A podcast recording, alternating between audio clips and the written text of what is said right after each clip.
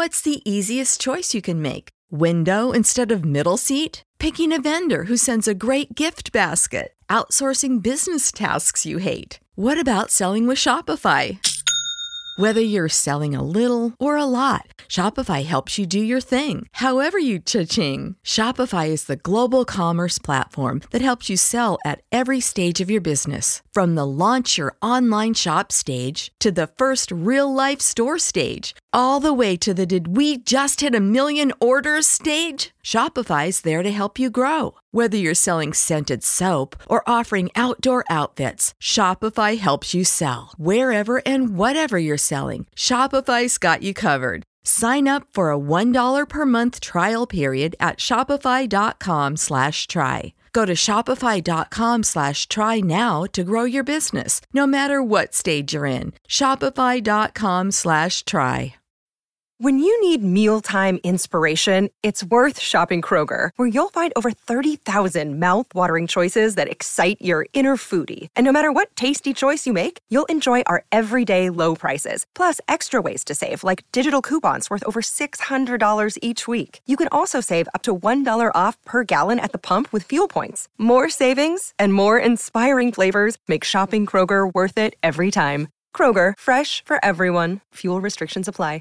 My official Rambler rating is a zero out of ten. I spit. I actually spit. I, I'm I'm holding my word. I warned Pierce Brown in my Dark Age review that if I didn't get at least a single Volga chapter, the next book is a zero out of ten. I didn't get a Volga chapter. Zero out of ten. no, unacceptable. Unacceptable. I warned him. I said no Volga chapter. Zero out of ten. the audacity for him not to listen to you after the book was published. I know. Welcome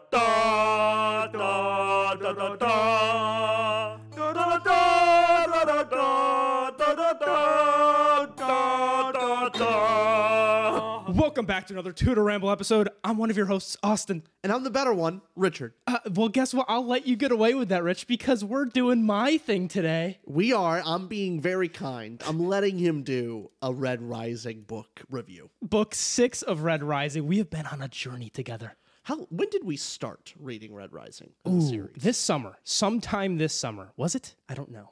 But it has been, this is book six, and there's no other book out until Red God. Red God will be the last book of the Red Rising saga. When's the estimate for when that's released? He said soon.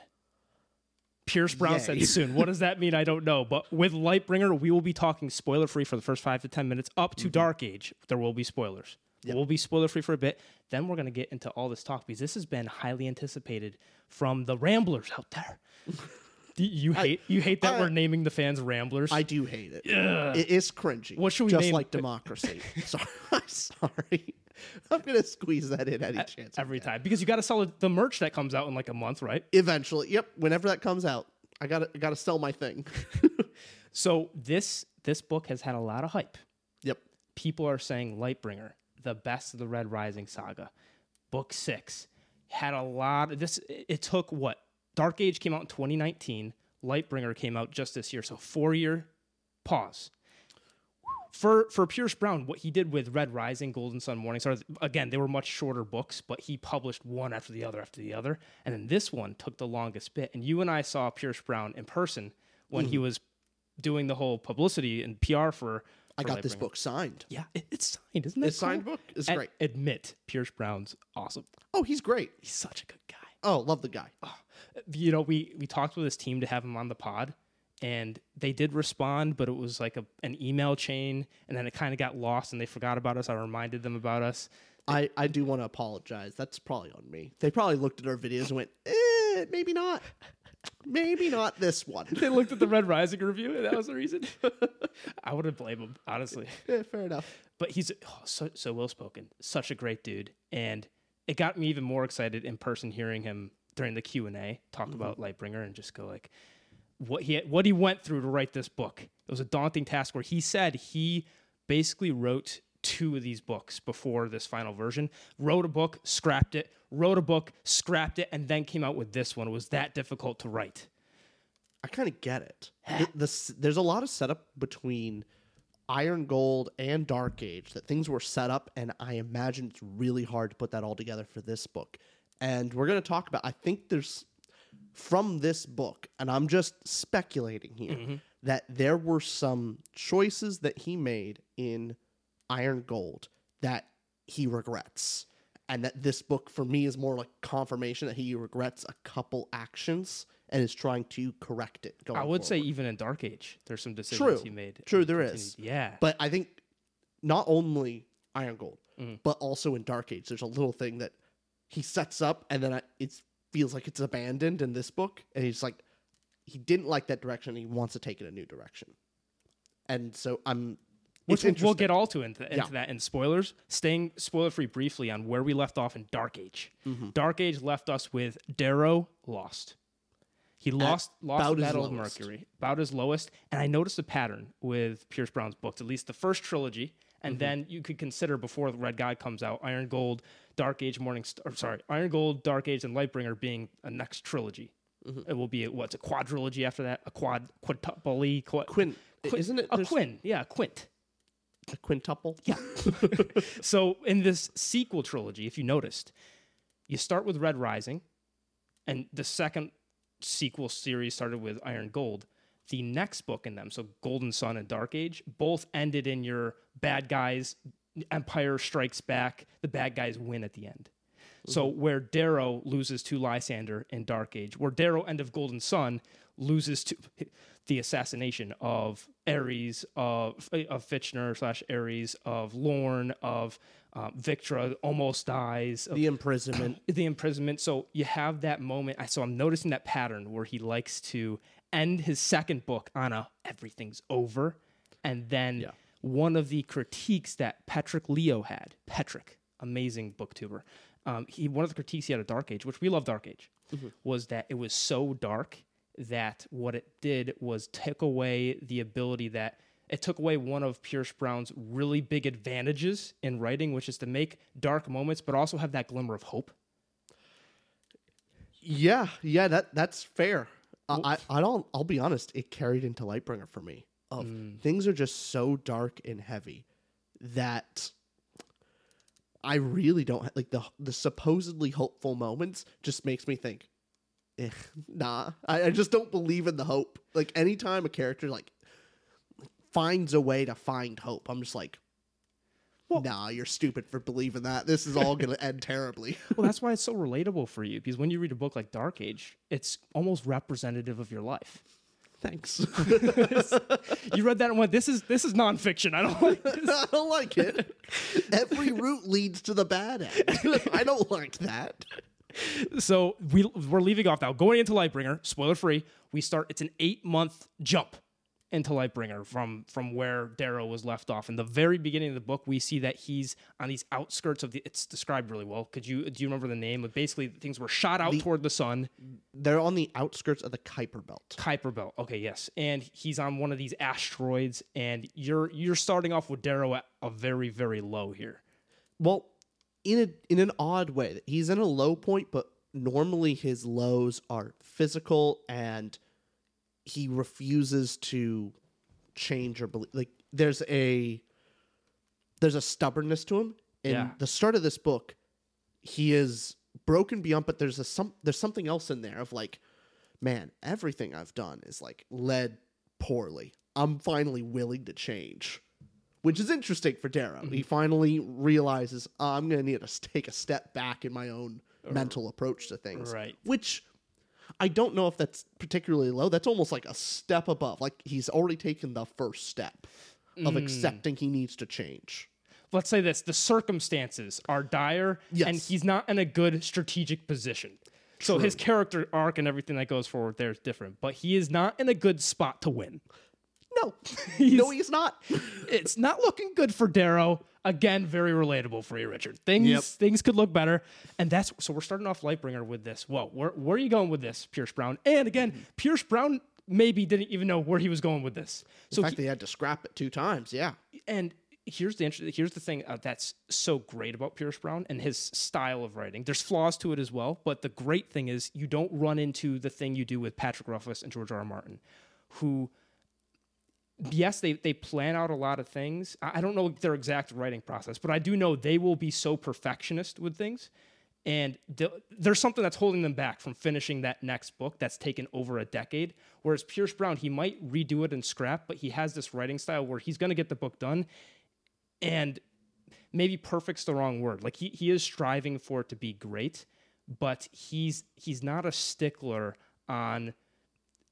This was published. Did you get what I mean? Of His I- I- mentality, his mentality on writing, Yeah. is like Darrow's mentality that he learns at the end of this book. Mm, those, those will. I'm yeah. not spoiling anything, Oh, but you know what I mean. I know what you mean. I know Uh-huh, what you mean. Yeah, uh-huh. yeah, yeah, yeah. I just mean that he he definitely wrote this a couple times and figured out a lot of the right direction to go, but he also wasn't too stubborn about it.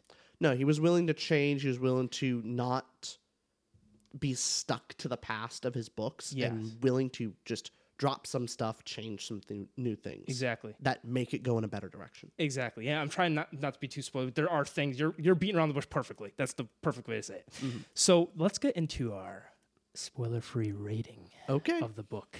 So Richard, You want me to go first? what'd you give Lightbringer out of ten? now, before you give before you say this, Mm-hmm. Chip, shout out to you on the Patreon, gave this a ten out of ten. A lot of our patrons, a lot of our viewers were saying best book of Red Rising, best book of the year. Lightbringer's amazing. And people on our Patreon, by the way, uh, Rich, you want to do a quick plug? Oh yeah. We have a Patreon. If you want to join us for a book club, it's a lot of fun once a month and actually it's starting to turn out more than once a month actually. But we do a book club with you guys, discuss a book for like 4 hours. It's great time for the month of December. We're doing Empire of Silence, the first book of the Sun Eater trilogy saga, Saga, trilogy. saga, saga, There's a lot more books in it. And it's a lot of fun. Join our exclusive Discord, chat with the the community. It's all good fun. We're actually having a Red Rising discussion sometime next month in January as well. Just about the Are we? whole, yeah, about the first trilogy of Oh. people who've read it. So why not, right? Good. So I'm just saying this to hype up the fact that this book Mm-hmm. is like people are floored. Yeah. Floored. Everybody clicking this video, watching is going, I can't wait for Richard and Austin to talk about this. Yeah. Richard, what's your what's your rating? My official Rambler rating is a zero out of ten. I spit. I actually spit. I, I'm I'm holding my word. I warned Pierce Brown in my Dark Age review that if I didn't get at least a single Volga chapter, the next book is a zero out of ten. I didn't get a Volga chapter. Zero out of ten. no, unacceptable. Unacceptable. I warned him. I said no Volga chapter. Zero out of ten. the audacity for him not to listen to you after the book was published. I know. the auda- Why couldn't he just email me a quick little chapter that I could stick inside my book? What's your what's your actual rating?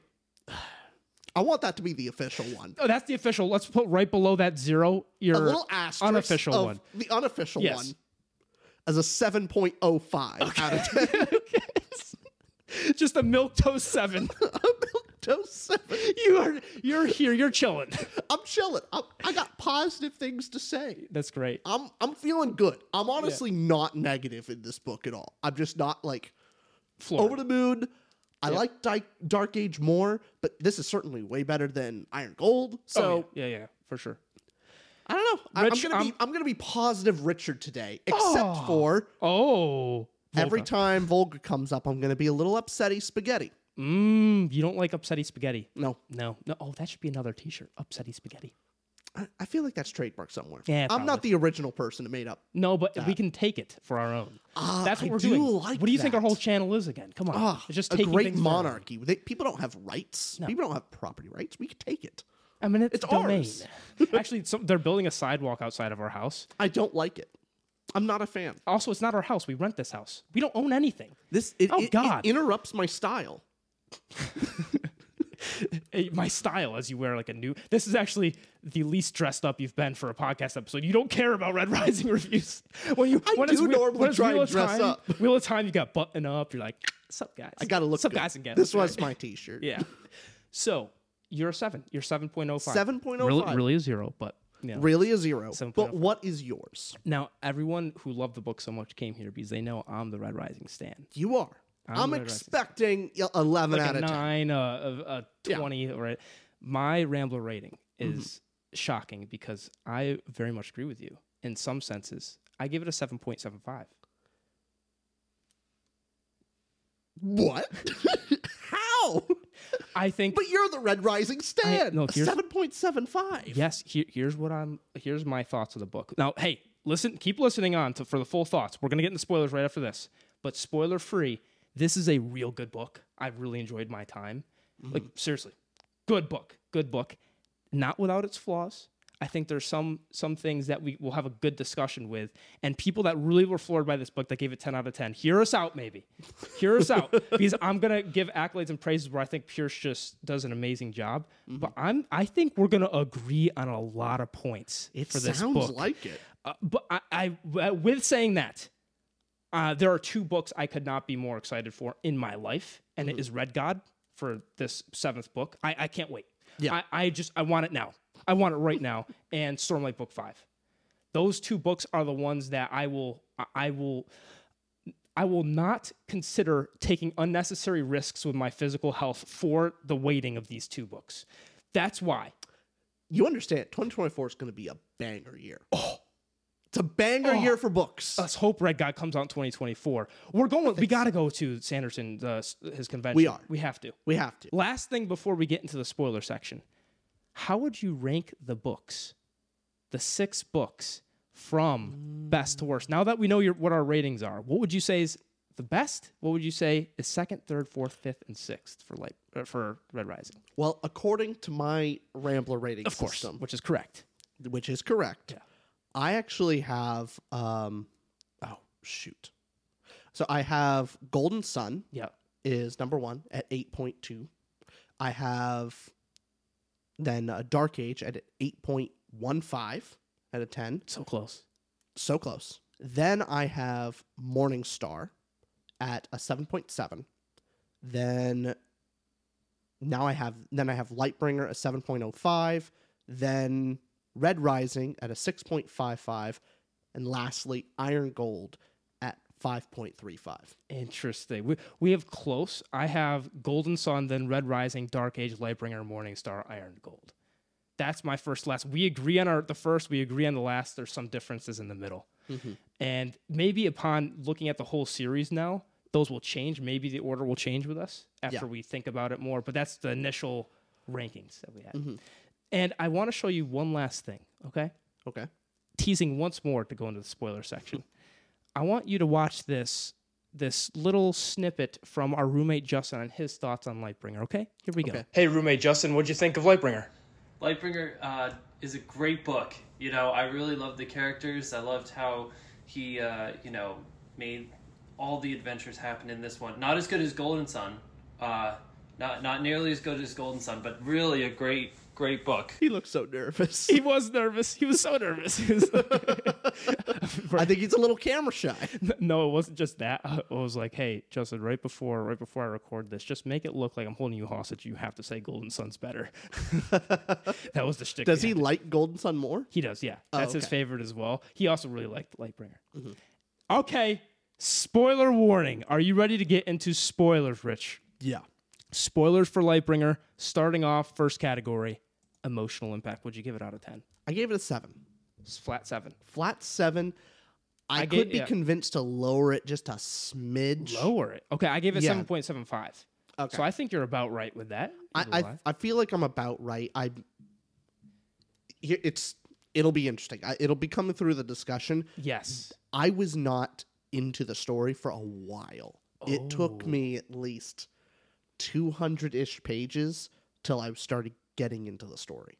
Okay. me. Which affects how you, know, just Uh, emotion. yeah, but while I was into it, I enjoyed it, but I could very easily put it down and like start other things. Okay, because when we're talking emotions, obviously, one, what's it intending to make you feel? What what's Yeah. the intended emotion? And a lot of this book was focused on war, Mm-hmm. but also friendship and the hope behind that. But it's very centered around the politicking and the plot twists galore. So uh, it, felt like a very epic, what do you call it, space opera with interweavings of why the small things like character focused on friendship and redemption and these kind of themes. So did those themes hit or miss? Where, where are you looking for the book overall? So some of the themes that this book was trying to show, mate, focusing on Darrow, Yeah. is Darrow was going through much more of a stoic journey that he's normally used to delving into his emotions and using that as fuel and just kind of running his head into a wall to break it down. Now he's realizing that, hey, emotions are a part of life, but you can't be controlled by it. You need to make a logical decision, like accept these feelings, but then act upon logic. He's taking a little calmer route, which is good. So Stoic life, um, also a big part of the last book, Dark Age, and then also this book is the difference of fighting for life and valuing life itself rather than just winning. And so that happens several times. Choices where like maybe you could win, but it would sacrifice so many more lives. It's not worth it. And that themes with not just Darrow, but Virginia in the battle as well. Like so Yeah. many, every character has to deal with this, and your villains take it one way, your heroes well, take it another. here's the thing: is Darrow and the good side are valuing lives today are more important than hypothetically prosperous, healthy lives in the future that don't even exist yet. Where society and Lysander are constantly justifying everything they do with, oh yeah, I may kill a billion people today, but like I'm the society that I set up will be uh, saving billions in the future. And it's like, It's the whole utilitarian. a- It's yeah. the utilitarian perspective that ends justify the means. Well, the And- big one is utopia versus Mm-hmm. reality. And utopian idealism is justifies literally anything because it's the utopia is the ultimate good, meaning you can kill billions and that works out in the scales. and where in Darrow the, in the doesn't end, in the end, that's so. But even Darrow has had his faults throughout the books. Of remember, we destroyed the rim. Mm-hmm. So it's not our heroes also aren't blameless. Far from blameless. Darrow's far from blameless, but there's he's more of the hero. Just like Ca- Cassius from Darrow's perspective in Golden Son, when he's fighting him in the Galasine, he says to about Cassius, he might not be he might not be the villain, but he's my villain or my antagonist, wha- whatever Mm-hmm. word he used there, which is a lot of the case because we're getting Darrow's point of view. Sure. Uh, because that we have more of a connection with Darrow. He's done a lot of atrocities, yet his he is less he's less blameless than someone like Lysander is. He's less than Atlantia because they will go beyond all doubt, beyond all repercussions. They will do no matter what. Here, here's the Where- big thing yeah. between Atlantia is like evil, evil Mm-hmm. because she's doing it out. Her reasoning for doing awful things is also awful. Where at least Lysander is self delusional in his uh, atrocities. Like he truly does believe he's doing it for a noble cause, and his cause is more noble than Atalantia, where she's doing kind of out of pettiness and out of just pure power. Atlantia is a self selfishness, and Lysander's convinced himself that he's selfless, Yeah, which is not the case. exactly. It's self delusional, but Yeah. that which makes there him is fascinating. there is a difference though. Like, yes, on a slight gradient scale, he's better than Atalantia. However, it's not that much of a difference. Well, wait, when we get more into characters, because th- this emotional part of it, the the message that this book was giving, and we're beating around all these themes. H- Here's the. I'm gonna break this down. There's a lot of things in here. There's. Mm-hmm.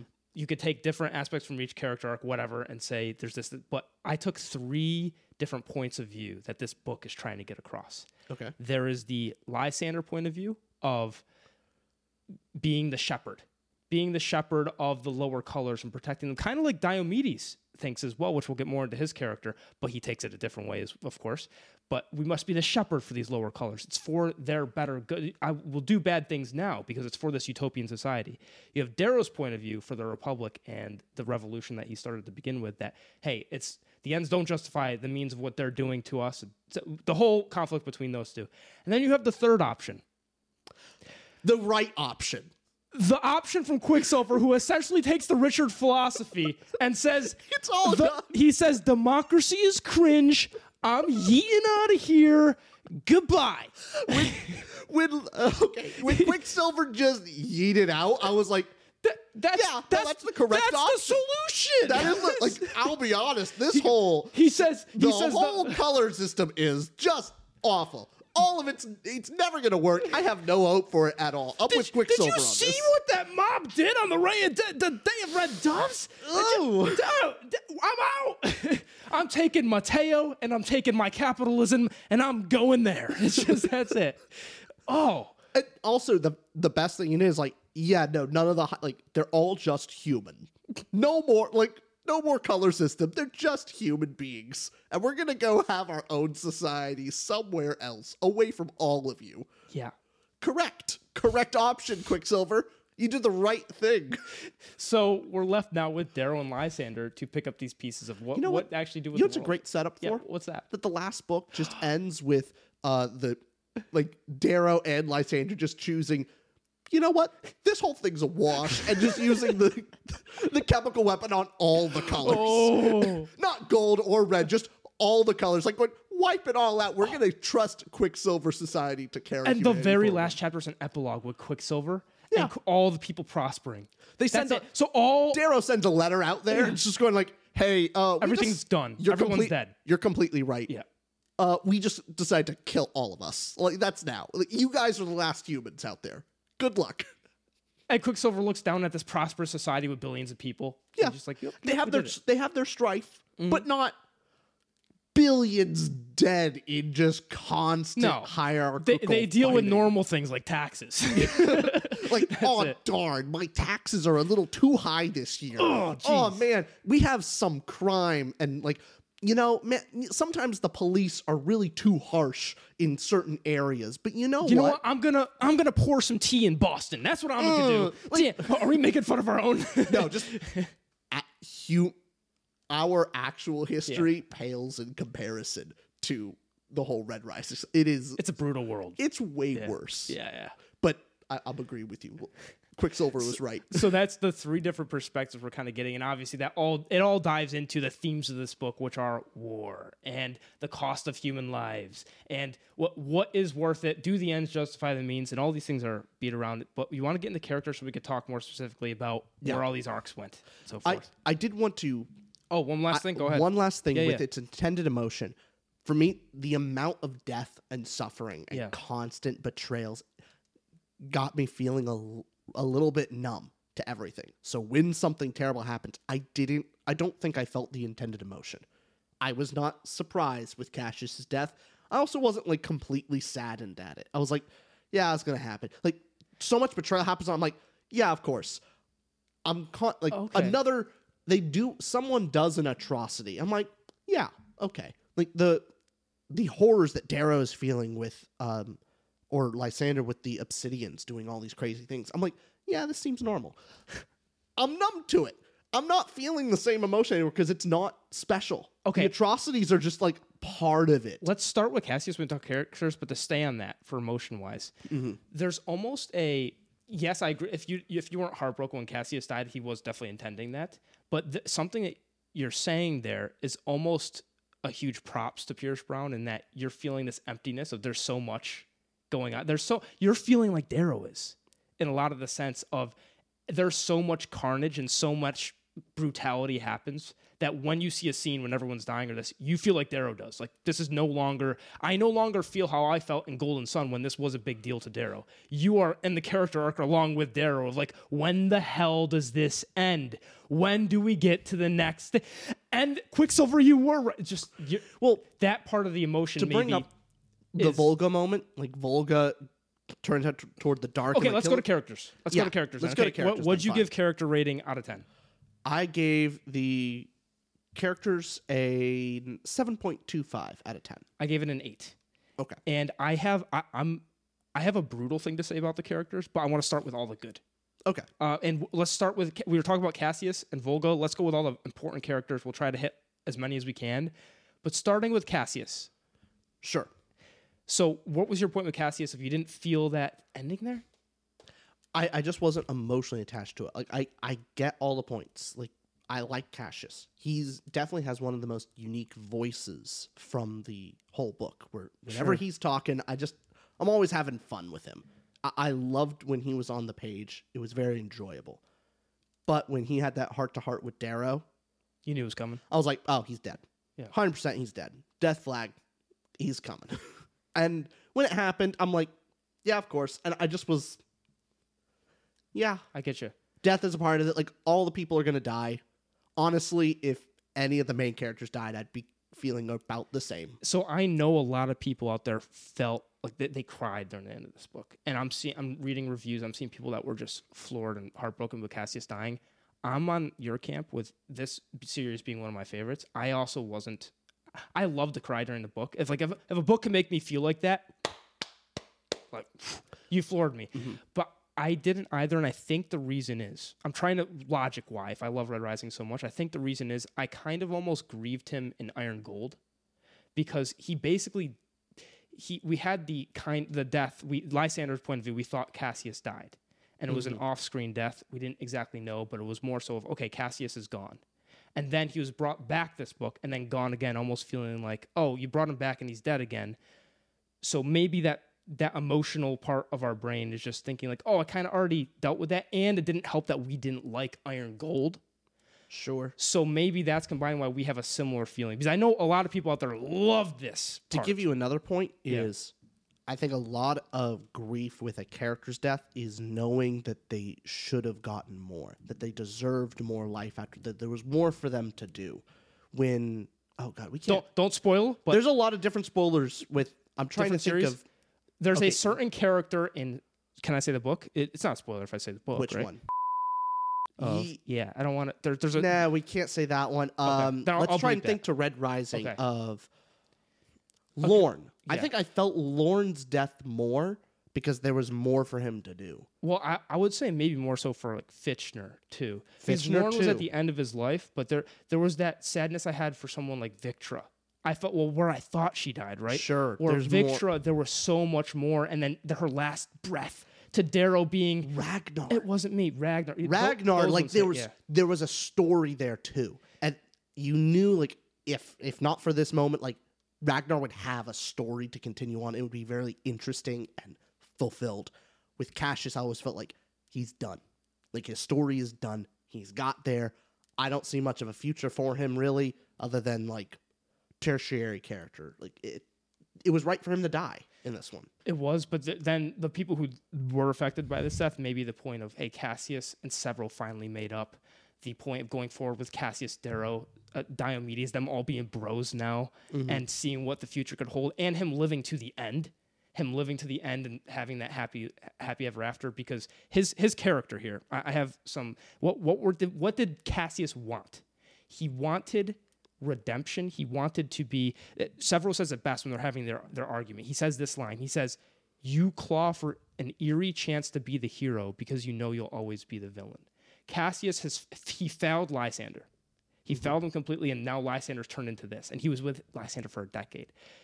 He was on the wrong side of the war before the you know, he, he killed Eris. He killed Sevro's dad. So he was on the wrong side, and now he's kind of trying to make up and be what is the honorable, what is the right thing to do, and he's constantly trying to be the hero. And so his ending made so much sense because he's like what what he says when he's dying to um to to when Lysander's about to kill him. This is what he says. Cassius says, "But if it must be guilt that drags you down, brother, I will be your millstone." That's what he says to Lysander before he kills him. So Which- I'm I'm gonna be the he's doing his redemption arc of I'm I will be your millstone. I will be the guilt you keep thinking about. I will sacrifice myself for the, to be the hero.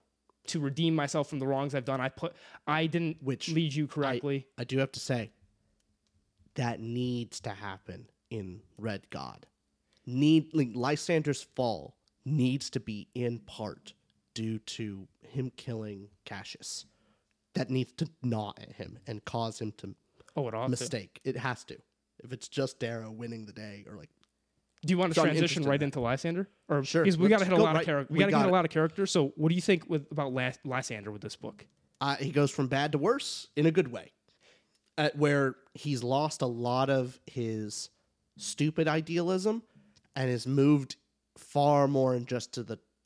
He feels like he's pot committed, and he's so stuck into the utopian idealism that he's lost all of the kind of good stuff that he had.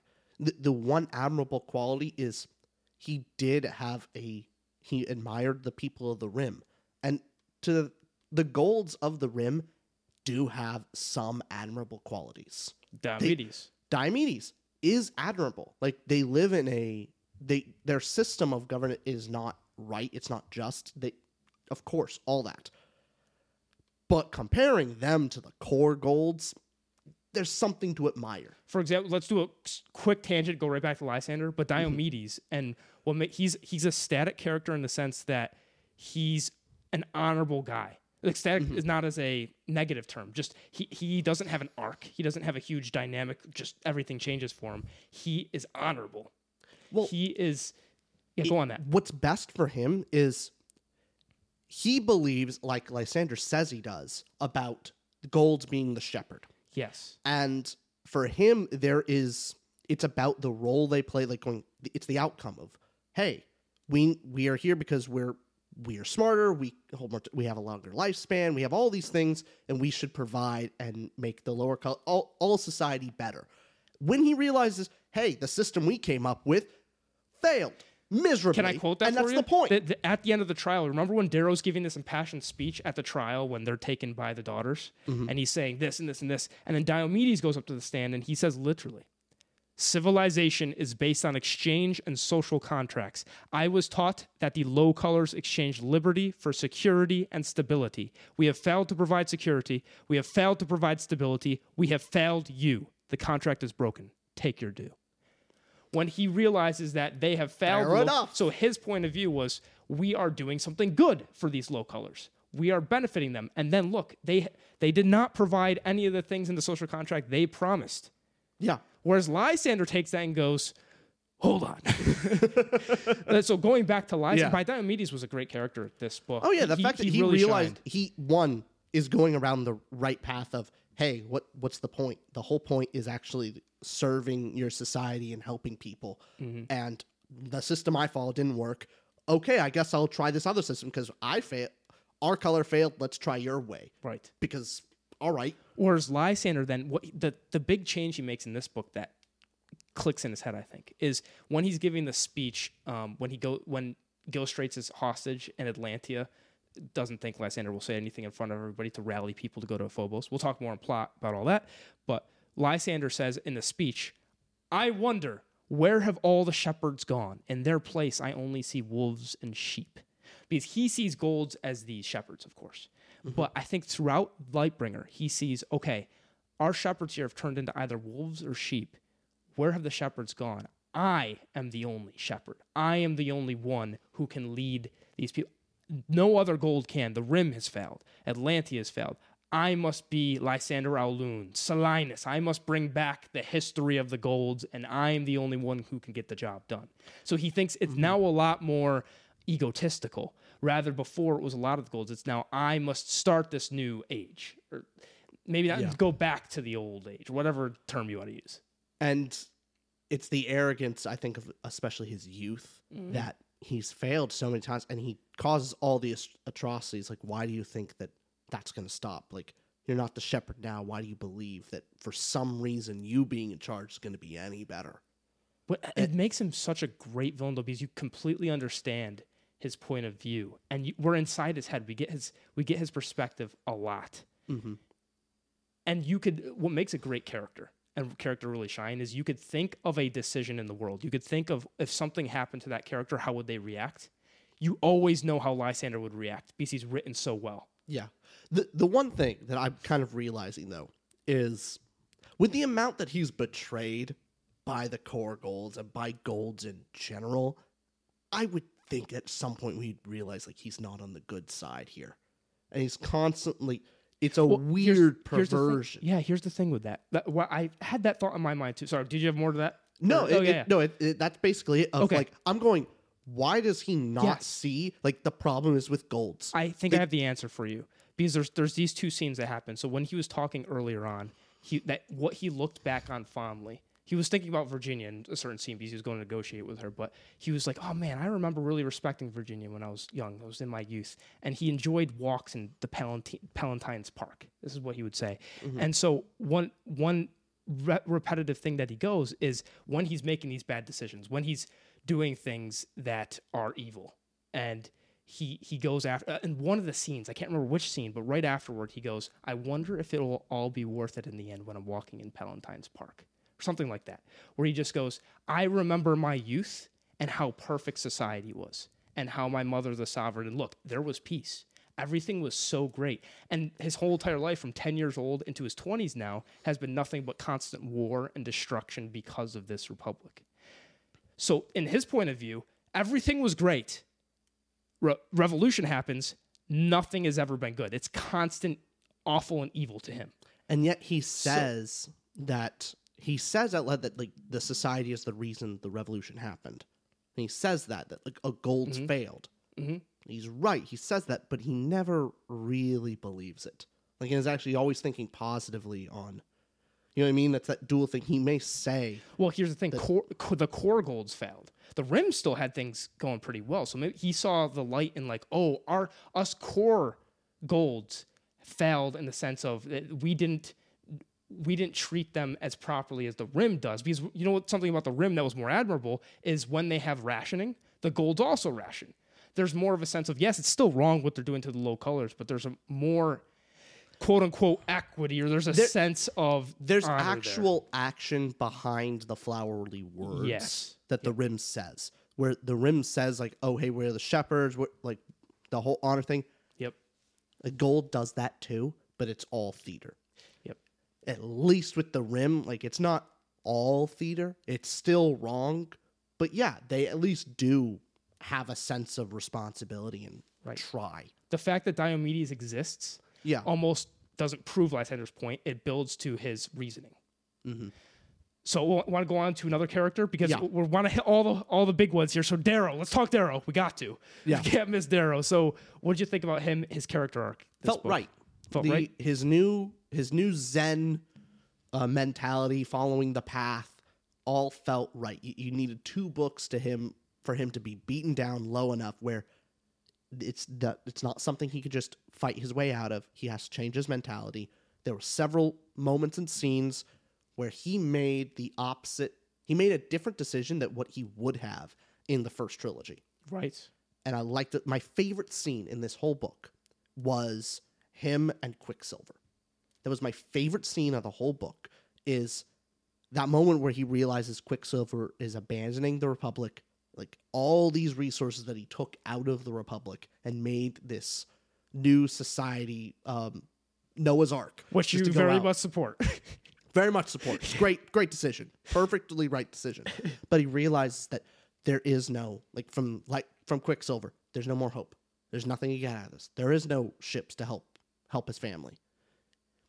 And yeah, old Darrow would have just fought and try and beaten up Quicksilver and tried to take what he can to help him. And then he realized that now new Darrow is going, if I fight him, I'm not going to get anything. There's too much, like, that would be pointless. This path is closed. What is the next best available path? And realize just accepting it, accepting that Quicksilver made his choice. There's nothing that can be done. Ask him for help of what can he provide. And Quicksilver is able to provide a good bit. Helps helps Darrow Hey. out to a significant Here, degree. the daughters over here. Here, Right. I'm going to give you intelligence. Hey, that's really helpful. Hey. I'm going to give you this new uh, fighting tech. I'm going to retrofit your ship. He made the right decision. Mm-hmm. And that was like, ooh, that was a good moment. It's one of my favorite moments for Darrow. Actually, real change. And that happens a couple other times. like another time it happens where Sevro and Cassius are fighting Mm-hmm. and they're having their whole brawl and Archimedes in the ship. Darrow sits down and watches them fight and goes, I will wait for them to finish fighting and then I will scold them. Not, nothing can be done. There's no, like, I can't make more- them get along. It's more of a stoic approach. oh, yeah. No, it's great. It's very, but this Willow's Way has some stoic elements to it. Well, thing is, the Willow's Way is his old one where it's all about. So the difference was standing in one place, the willow tree. It's rooted into the ground, but as an attack comes, able to bend and a counterattack. Mm-hmm. All, but you're still in your same spot. It's all about like being able to redirect a flow, but it's still attacking. Right. His new mentality is being able to change and move from his spot, not just how to def- how to perfectly defend your position, but how to move positions, how to completely change. That was the big change for him. So idealistically, now he's not. It's not. Hey, how do I how do I make my plan work? It's how he's able to just change the plan completely. Right, right. And he has this more prudence Mm-hmm. rather than the, the rashness we know Darrow to be. Yeah. Mm-hmm. For how many books now, right? So i- he's finally being more prudent about things. And that's great. And uh, so this is the thing about series as well of why it's more acceptable that this his character arc very much is right from the get-go and beginning you already see this arc happening. Now you the the scene where that's not as apparent is when he fights the Minotaur and he's like getting beaten and bested because he's being a little bit rash here. A little bit rash, li- but bit- also just stuck he's- in his ways. Yeah, he's still stuck in his ways. So you have that moment to show he still has a little bit growth to do here. But the book, for the most part, he's kind of he doesn't fail too much in that direction. He, mm-hmm. he's very much he's very much being more prudent and thinking things through more and making the better decisions as the book goes on. But what I mean by it's more acceptable because this is a six book series, right? Imagine I think if this was a book one, that's less of a satisfying character arc. Whereas there's five books now, we know what Darrow's been like and his rashes in this, and now this is an entire book about him holding back that rashes and bel- starting to learn the Willow's, Willow's way. So there's the the benefit. he, he knew the Willow's way. knew- now it's yes. the um his new The- fighting style is called um, the Wind of Stone, like yes, the Wind of Stone or something. I forget the exact name. You might be correct. Yeah. It's something with Yeah. stone and wind, or I've been you, I've been saying Willow's way, so I've been wrong about whatever word I've Yeah. been saying. But yes, so he this whole book is pushing more and more into that character arc direction, which Mm-hmm. is great. yeah, I felt deserved. I'm a little worried though that like Darrow's like there character wise. I, I'm I'm a little nervous that his character arc is about done, And then there's a whole book. He'll die, and Pax takes the lead from there, right? Yeah, that's what I'm worried about. It's gonna go down to Pax. like yeah. or someone else where I'm going. I- think he's in a good enough men- mental state that even if he loses Sevro, hmm he'll pick up. Like it's not going to be as debilitating for him anymore. His he's in a healthy enough mental state that he can handle loss and move forward. That I'm just not sure where his character goes. I'm curious because when we're thinking the basic structure of a character, flaws, wants, needs. For Darrow, what does he want? He just wants to ride off on his motorcycle with Pax, right? Yeah, That's what he wants. But isn't that also what he needs? Kind of. What? Because I think his wants almost align with his needs here. Like where where Well, does his character end? What else? Character wise, I think he's almost good. right. What what else does Darrow need in book se- seven? I'm I sure know. there's more. I'm, I mean, it, it, at this point, it's external problems. I- Yeah. I, think he's just about solved his internal problems. Maybe there's some like thing kinks to iron out, but in all honesty, he's he's a much healthier person. He mm-hmm. he's accept. It's all good. Maybe he has to. But yeah, I, I really don't know where his character's supposed to go from here. that's what I'm so curious to see where it ends because what what does Darrow need? Yeah, That, I, I that is well, obviously mm. the external stuff, yes. But what does what else does he need internally? But go want to go on to another character and Yeah. a few more big ones, and then we can go into plot here. Sure. Um, how about we mention very briefly? We talked about Quicksilver enough, yeah. and uh, so let's move on. Maybe Sevro. Sevro's a very important character in this book. Yeah. So what did you think about Sevro? I was annoyed with him almost the entire time. Annoyed. Go all of his quirks in the first trilogy became very, very annoying in this book. Incredibly so. That hmm. eh, here's the thing, and his annoyance and his character was worse before he knew about his son's death. And then when he uh, had his son's death, he was angry and hmm. justifiably so, and at least understandable. And then he changed. And then he got a little better. Okay. But before that, he's he's actively just not good. He's he's a bad teammate. He's a bad leader. He's a bad everything. He's a bad friend. I- I- and all the little quirks about him, he's just. I don't enjoy him. Anytime he's on the page, I don't like him being there. I was happy when he was getting on the ship with Lear to go home with tail between his legs. I was like, good, awesome. Now it's just Darrow and Cash, just better characters. Isn't I it- want Darrow. I- I want Sevro gone. I wanted him gone, and he didn't leave. Is that you didn't see where he was coming from? Not completely. I, I saw it was just annoying, and ev- mainly it's hmm. he should know better. He really should. All this time, or the fact that he's constantly going, "Oh, you're just a terrible father," and I just want to be a father to my kids.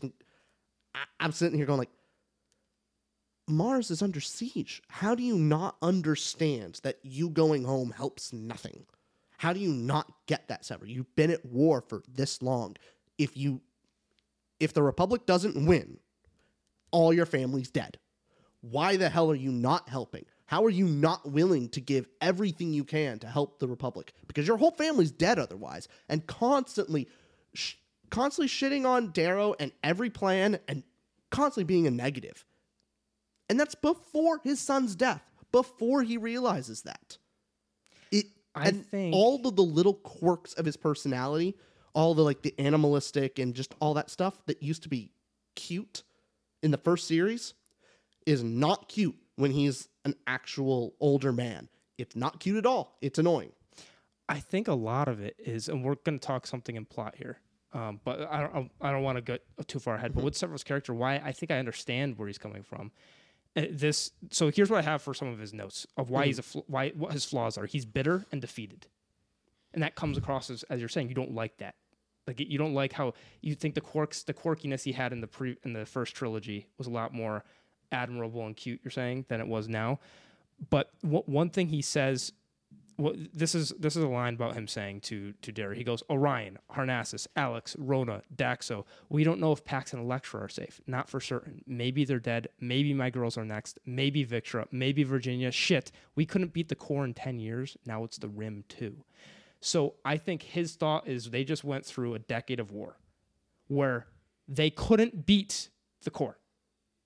Now it's the core plus the rim. And so I think his mentality is like it's over. It's it's this defeatingness to him where he's just done and he just wants to go with his family, not to because yeah, yeah, you could fight, but he, he's almost hopeless. He's hopelessly just going like, fuck all this. Shit, done. I'm just gonna I'm gonna be this and then when his son Ulysses dies, he doubles down into his character arc. What well, I thought it was an interesting arc. Like I I, thought it was definitely com- it was pretty compelling where he's taking this approach of there's two different people. There's your Sevro and there's your the Goblin. And when Ulysses dies, he's like, okay, you know what? They goblins who my family needs right now. They need someone that someone's that that the enemy's scared of. I just need to be the goblin. My own wife didn't tell me when she had the chance that Ulysses died. I wasn't there for her to actually protect them. I just need to become a savage again, and like goes through that arc and then learns. so they're I'm happy that that was quick though, because that I've I've seen that kind of done of several. Like we even have that in Stormlight, kind of the the, the fake multiple personality stuff, where like, oh, I'm gonna shut. I'm glad it was quick well, because Darrow shut that down of like, you're an idiot. None of that. Yeah. No, you're not the goblet. You're not. You are Sevro. That's Mm-hmm. what you are. Yeah. You've done all. I'm glad that that was a quick arc from. It didn't go for a long time. yeah, I think it was an appropriate length, right? Yeah.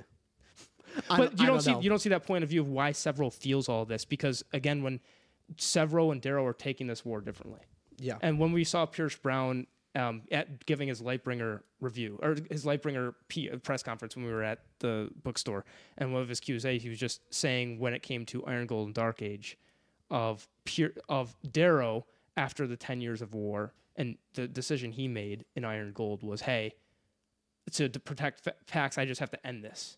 And then Sevro's point of view was he's uh, they're taking different point of views as fathers. And Sevro says, "Hey, my dad Fitchner dead, and he's not there for me. I'm going to be there for my kid." That that sort of thing.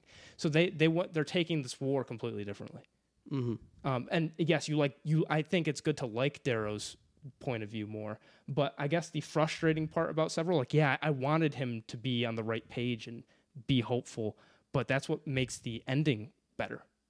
thing is, I, I the fact that he just kind of pussyfooting around it and not really actually going home and protect like he still participates. It, it's just Well, you see this defeating this, right? That he's you don't you don't understand. You get why he is though, right? Like I after- guess after so. But that, if he was truly defeated, doesn't believe in the Republic anymore, okay, go home, protect your kids. he was going home, but then Ulysses died, and he that changed that flipped the switch. He was going home. I, I guess so. Yeah. I, I guess I get it more now. I still didn't like him anytime he was on page. And Okay. and this is further not just his motivation, it's all the the weird Sevro quirks of him just like causing a mess and like being mean and not talk like the whole goblin Sevro personality that he has is not cute in this book, and I was annoyed every time he talked. That's fair because th- there's books and characters that like you love. Like there's some in Wheel of Time, for example, Mm-hmm. where you take them and you really love the quirks. Or I can take the Wheel of Time character and go like, all right, let's get Yeah, through you this. So 'em what the I, I can totally relate. If, if the character doesn't connect for you, you're just not there. Something's not clicking. Sure, it just doesn't yeah, click. I, I think. I uh, think. I, also- I it don't think mainly his character voice. I didn't like his character voice on how he talks, and it's just it was grating. Let's, let's touch on that in dialogue pros more too. Fair enough. Um, uh, lastly, let, us cover some last big ones here, like Lyria. Lyria's a big point of view. Um, what are your thoughts on Lyria? yeah, I think Lyria When you need mealtime inspiration, it's worth shopping Kroger, where you'll find over 30,000 mouthwatering choices that excite your inner foodie. And no matter what tasty choice you make, you'll enjoy our everyday low prices, plus extra ways to save, like digital coupons worth over $600 each week. You can also save up to $1 off per gallon at the pump with fuel points. More savings and more inspiring flavors make shopping Kroger worth it every time. Kroger, fresh for everyone. Fuel restrictions apply. Save big on brunch for mom, all in the Kroger app. Get half gallons of delicious Kroger milk for 129 each, then get flavorful Tyson natural boneless chicken breasts for 249 a pound, all with your card and a digital coupon. Shop these deals at your local Kroger today or tap the screen now to download the Kroger app to save big today. Kroger, fresh for everyone. Prices and product availability subject to change. Restrictions apply. See site for details.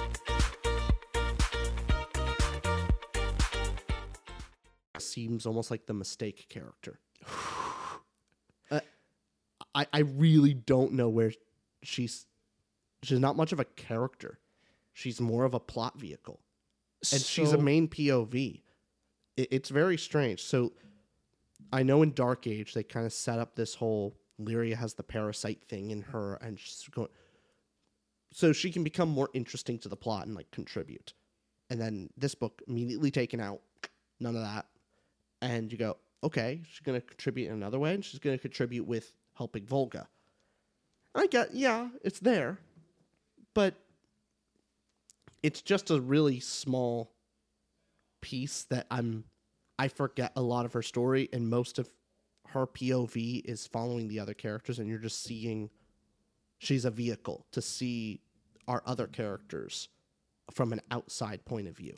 I I'm not interested in her as a character.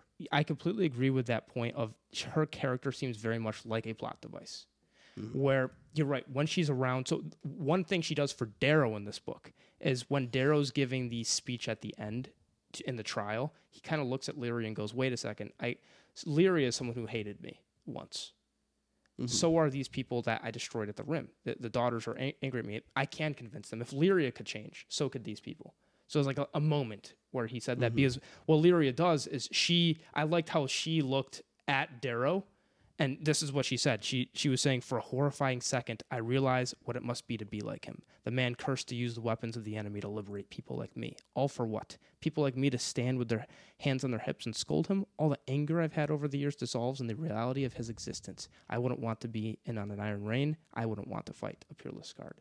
Kind of like meeting and when when she gets that initial look at Darrow, she goes like, "Wow, this is a big daunting man. I wouldn't want to be in his position," mm-hmm. which doesn't. Re- it's not like a a, an amazing moment. It's not like I like seeing her around the other characters and her relationship with Cassius is nice, but something about her character arc and just what we've seen over three books is really kind of quick. And her her first chapter introduction in Iron Gold was like, wait, who was her family? That was like what what, what just happened? And then there's not this deep emotional connection with the things she's been through.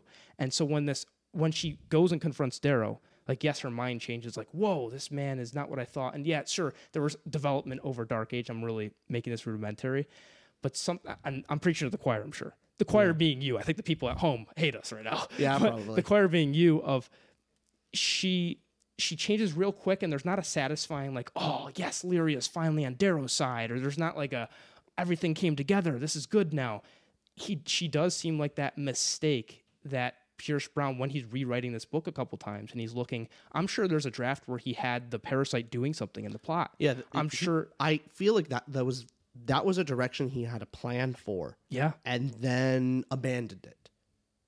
And I know he was in this book. It's kind of trying to make a point of she's going a different direction than Darrow. All that doesn't want to be a weapon. She's not going to give up her memory. they tried to have that nice moment with her and Matteo. Mhm. But to me, it felt more like, okay, he uh, he wanted to scrap that direction, go with something else. Right. And I'll be honest, I would have liked a Volga POV instead of Lyria. You really would want a Volga. Thing is, she had very interest, fascinatingly interesting story going on there. I- would have been great to see. I actually Would have been amazing. I hated Volga this book. yes, hated her this I book. want to know why. Yeah, because she it- was it- so great. It made no sense to me. Go yeah, go on with that. it, she is in such a different place, and because we don't get Mm-hmm. to see any of it, it doesn't feel justified. I, I, I know Pierce Brown could justify it if we got to see it, Right. but It just is such it was such a harsh juxtaposition from where she once look at me trying to use big words. Never let me do that. always not to. always call me out on that, okay? Don't- don't- look, I'm trying to sound smart. Let me sound dumber. There was such a big contrast from from Volga in the previous books of like you don't think she would be that naive. She's smarter than that. And almost the incompetence of her believing that was just really frustrating to read. And again, I gave characters a name. I think there's so there's great moments. We're talking about Darrow. We're talking about that. My biggest negatives, if we're just talking about characters, were Lyria, Volga. That th- those point of views were my big harps. Why this isn't a higher character score, and a, a little bit about Fa being a little bit less intimidating as a villain because of when when it's revealed. But small things like that. But Lyria and Volga are the harshest I'm going to be on characters here because they they didn't connect, and the whole Volga thing was just what what's going on ah, and I'm sure you felt the same. yeah, so I yeah I was I was a, I was deeply I was more emotional in what Pierce Brown did to my sweet summer child of Volga than anything else in this book. That was the biggest travesty. Cassius can go die in a pit. I don't care. What he did to Volga's worse. clipping that. well, when we're talking about the summarizing the great caricature, Darrow done really well. Loved Lysander. Okay, and not don't support Lysander. just love his point of views. He's such a fascinating character. I like Sevro much more than you did. Cassius, Diomedes, and I think the other the side characters that worked really well. Oh, Also, the. Fear Knight. Atlas. Fear Knight. Atlas, is a really Yes. good character. He's a static character, but he reflects so much. He gives so he moves the plot. He move. He gives us so much more insight about the world. Yeah, the Rim. world, yes. love that a lot. His uh, has some of the most emotional moment. Like what he pulls out of the other characters is great. Yep. His um. He doesn't have the banger lines, but man, he's just an He feels intimidating threatening. force Yes. always a threatening. He he's Hmm. the Aja to the Sovereign, just like he, at the Atlas to the Atlantia. Yeah. he, he's that role, and he does really great. And I, I also like we talked about Quicksilver, loved his point of view, and just that make Quicksilver makes so much goddamn sense as a character. That is how you, he'd react. It's exactly what he'd do. And last, Victor and Virginia talked briefly about them as well. What I really thought was effective, because really, when it comes to all these characters, they all have they're all very unique, and they work in this huge, massive, epic scope. It's just impressive you could see all these unique voices and get that done in, in a book like mm-hmm. this. Where virginia was such a uh, she was a relatively small part about this book but she had such a quick arc. Do you remember what her arc was? Because it was really it was super quick but i thought it was neat that it could get fit right in there Uh, remind me. just her in the battle uh, and and Phobos, she was constantly making decisions that her father would have done. Like when you know when she Uh, pulled the yeah. shield down and let, when she let the ships crash through and kill a bunch of people to save the shield so they could last the fight. And she's doing little things here and there of like that's a decision Adrius would have done. My father would have done. I did the same thing, and she's constantly making decisions in this fight. Um, another one of uh, here's a quote from her. Amputations on the field are best done without consulting the patient. My father said that once. At the time, I thought it grotesque. So she's making these decisions constantly of like, oh my goodness, I'm I'm making decisions my father would have done in battle. But then when it comes down to when Ap- Apollonius, the Minotaur, who we'll get more into dialogue because we have to move on the plot. But mm-hmm. Apollonius, I think, was a great. Cor- his his lines were really strong. Such a It's the most. It's the most fun. most fun and intimidating villain too. So, uh, but, but she's as Apollonius is coming for from for her. She said, "I'd send what was left of my bodyguards to create a distraction so I could slip out by myself for the Republic. That's what Adrius would do, or my father, not me, not today." So she has that moment where she goes, "No, I'm, I still have to stick with my people." It's a really small arc, but I thought it was nice that you that Pierce Brown fit that in with the battles going on, with her being a small portion of the book. I, mm-hmm. I think Virginia is just a great character. I like her. Really like I her. like her a lot more this book, especially than like Iron Gold. Yes, and hey, we could talk about so many more. There's Foz we didn't touch on, Pax the Sun we did, Electra, Dido. There's so many, but I hope we covered the main ones so we can get into the plot here. Yep. And you ready now? What is your plot out of ten? Oh lord. I gave the plot a seven out of ten. Oh my God! Hold on, hold the phone. Richard and Austin have the same rating for a category. Ah! I also gave it a seven. This is my lowest actually of the categories. Uh, do you want to start? Sure, I'll start. Um, the tone, the tone of the book starts off with "I'm expecting action and sad deaths." That's what I got. It was I, promised. I, I got what was promised in the tone. Um, the how it starts off with the world before of how like the Republic is losing badly. It it's losing real bad, and the whole thing is, hey, Virginia's sending off Darrow to go actually get help. That's how it starts. It ends with the Republic still losing bad, but Darrow's got some help. yeah. That's the story, effectively. That's where it begins and ends. Um, yeah, and I guess I- that's fair enough. I, I liked quite a few elements of it. However, I was never, I never peaked. There were never these like huge bombastic moments. The big bombastic moments never truly landed for me emotionally, and so that's why we're. I'm constantly like, this is really good. I didn't have any particular valleys where I hated it Sure. but I also didn't have any things where I was super surprised. Yeah. I'm expecting betrayal out of every corner. It's more surprising that there's not a betrayal. That's the surprising part. Is like, wait, Diomedes actually sticking He lived. to his word? Huh. Neat. That's pretty surprising. I'm, I'm always surprised when people are actually not completely assholes. Rich, you stick to your word. You are you you every single episode you bring in that asshole. That hey, we're- very much on the same page for this one, but uh, I think I'm a little bit higher than you because for for plot, I I hate to take that. I hate to take your role on this podcast for a oh, second. Oh, it's wonderful. But the, just I want to start bad just because I'm feeling spicy today. Why is plot the lowest? The, the things that okay. Preface. Let's sandwich this. Preface with the genius of Pierce Brown able to writing the politics and wars, as if he's been in a space battle. Is when we go into the plot and when we're going into the attack on Phobos, I'm just massively impressed with how he fits all these pieces together and the plot twist mm-hmm. from Atlas and how it all weaves fantastic.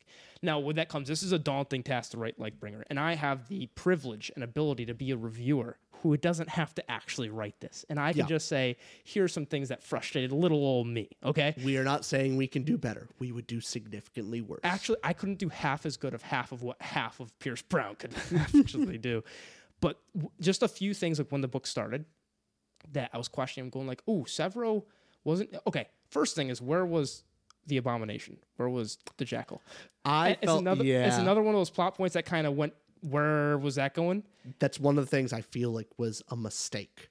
Like I, I, I feel like Pierce Brown made, uh, brought back the Jackal and didn't want to go, continue with that direction. maybe our opinion in red god when the abomination will be present po- Has has to. to be because it can't just be where the hell did that go He's gonna do something with it, but Maybe if it's not a huge part, then I feel like it'll still be a mistake. Like he'll I- he'll wrap it up quick just to get it over with and done because he doesn't want it to be a plot hole. sure I, So that, there's two avenues. If he does it that way, Avenue right Yeah, where if he's wrapping it up Mm-hmm. but keeps it small, I feel like that would probably be the mistake he's trying to correct. right If I'm wrong and uh, the Jackal plays a really big role, a really significant role, and like just comes together, yeah then yeah, it was intentional.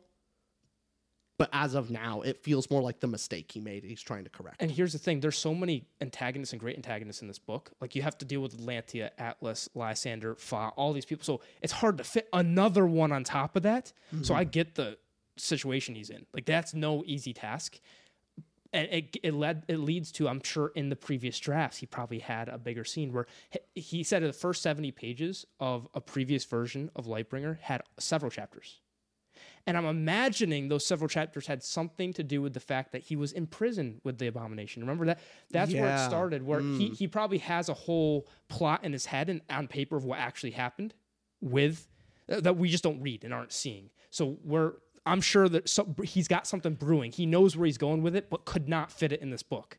That could that So- could be true as well. That very Yeah. well could be true. And it just had me questioning that the suspension of disbelief for a second was like, oh, wait. So the Jackal sold Sevro to the Minotaur. Wouldn't the Jackal, or at least this clone, get more value out of him? Like, was the money worth it? I'm sure there's a reason for it, but because it wasn't stated, because there wasn't, it wasn't as clear, I was just going like, ooh, all right, well, I'm going to hold complete judgment until Red God, but it's just something to note and go, that was missing from the book. E- the fact that yeah, he sold him for just money. I mean, There's more the to it. There's- Jackal. there's The- got to be more to it. the jackal has to know that Sevro is Darrow's best friend. Mm-hmm. The like of leverage to have over Darrow. Right. That's it. There, there's only Virginia and Pax that's higher priority, maybe. Yes, definitely. And But that motorcycle. He talks about that motorcycle. he talks about the motorcycle quite a bit. But yeah, to give that away for just like money Yeah. seems short-sighted. Yeah, and, and so that the two missing elements of this book seem to be the Lyria plotline that was just like dropped, and the abomination wasn't there. So that it was odd. It was odd, but there's so much to juggle, and just just to that that moment where Sevro comes and saves Darrow and um and Cassius, Yeah. and stuff was just like okay. So it, it was just it was a strange start. So to start off with that bad, now getting to obviously the more the more good of what what was done so well with this plot of yes, we were promised in this book there's going to be a lot of politicking and betrayals, and you're getting another epic sci-fi saga space opera. Did that deliver as the book was going through? What moments were great to you? What what didn't work? What did work? Almost all of the surprises didn't work for me. Okay. I, I, I don't. Th- I'm trying to think of twists that worked. So the the twist of Quicksilver, I saw it from a mile away. Which Mainly, twist? The the fact that he was going off with Yeah. a- Homo sapiens. Mm-hmm. Oh, you saw that he was going to leave. oh yeah, no, I saw that there was no, there was going to be no um, fleet. You with knew that was his plan. No, I just knew that there was going to be no fleet with Quicksilver. Okay, I thought the reasoning though was very. Like, I The didn't reason that was great. coming. I enjoyed all that, but I'm just trying to show the twist because the fact that they teed up Athena, the fleets, but oh, we're gonna go do Quicksilvers because it's easier. So like now you have two fleets, and I'm like, they're not gonna do both because if you have Quicksilver, you don't need Athena, and they're not gonna just. He's not gonna. Pierce Brosnan's not gonna drop that. So something's gonna happen. Quicksilver isn't gonna have the fleet. There's something off there. So I already knew like going there, like that's gonna fail. So that, that's another thing I knew was gonna happen. Cassius' death knew it was gonna happen quite a while wh- when he had that moment with uh, Darrow, of like them bonding and like that brother moment. Like ah, Cassius is dead. like there so we you go. saw them coming, and that Yeah. hurt it for you. Okay. And I think maybe the only one that was pretty surprising, though not s- not shockingly so, was Atlas' betrayal of the Rim. Gotcha. That's probably the the one that Yeah, landed I'm the with you. hardest. But everything else of all the other portrayals of uh, the fact that Lysander portrayed Diomedes and Darrow, saw that. I mean, it's like I wasn't surprised. I guess why. You know, The very beginning, the fact that Sevro was not in the cell and that it was a trap, saw it coming, knew it. like it, I was, it was constant. Someone like that i think petrus said this in his review as well like yeah he saw a lot of it coming but it was still so satisfying. And even though people saw cassius death coming it still hurt because of the effect on other characters. Mm-hmm. So I, I totally see that point of view. I'm with you. Most of it was predictable is the wrong word because all the politicking things meshing together it's like no you didn't know quicksilver's plan. No you didn't know that this is they were going to attack phobos this way and then lysander would go and follow and the atlas would do that. So there were those kind of twists. Whereas I think what Golden Son and Dark Age did so well of two like two why I like Dark Age a lot more. There's a lot to it, but two moments like the Day of the Red Doves was a shocker. Was a shock and I was that I was moment- more emotionally connected to those moments Because because for some reason the- those the they landed better. yeah. The deaths were more emotional to me, even though I didn't care as much about the I- that's something off there. That that was a far more emotional scene to me than Cassius's death. Mm. I, I felt nearly nothing with Cassius's death. I was like, ah, that's sad. Mm. That was it. Be- maybe to go back to your point of it was coming to his end, whereas the day, day of the Red Doves was just wait, they had a plan. I wanted to see what this would come to fruition, and then boom, cut. And then like another surprising moment where it's very controversial in the Red Rising community, but the Jackal coming back as a clone, I I personally loved that. I did not. I loved it. I was all over it because of the build up, the the subtle hint from Morning Star, and then it coming to fruition in Dark Age was, and I loved the Jackal's character so much. What got me so excited is going, okay, what's the Lightbringer gonna do with the Jackal? He must have some grand plan, which we'll see in Red God.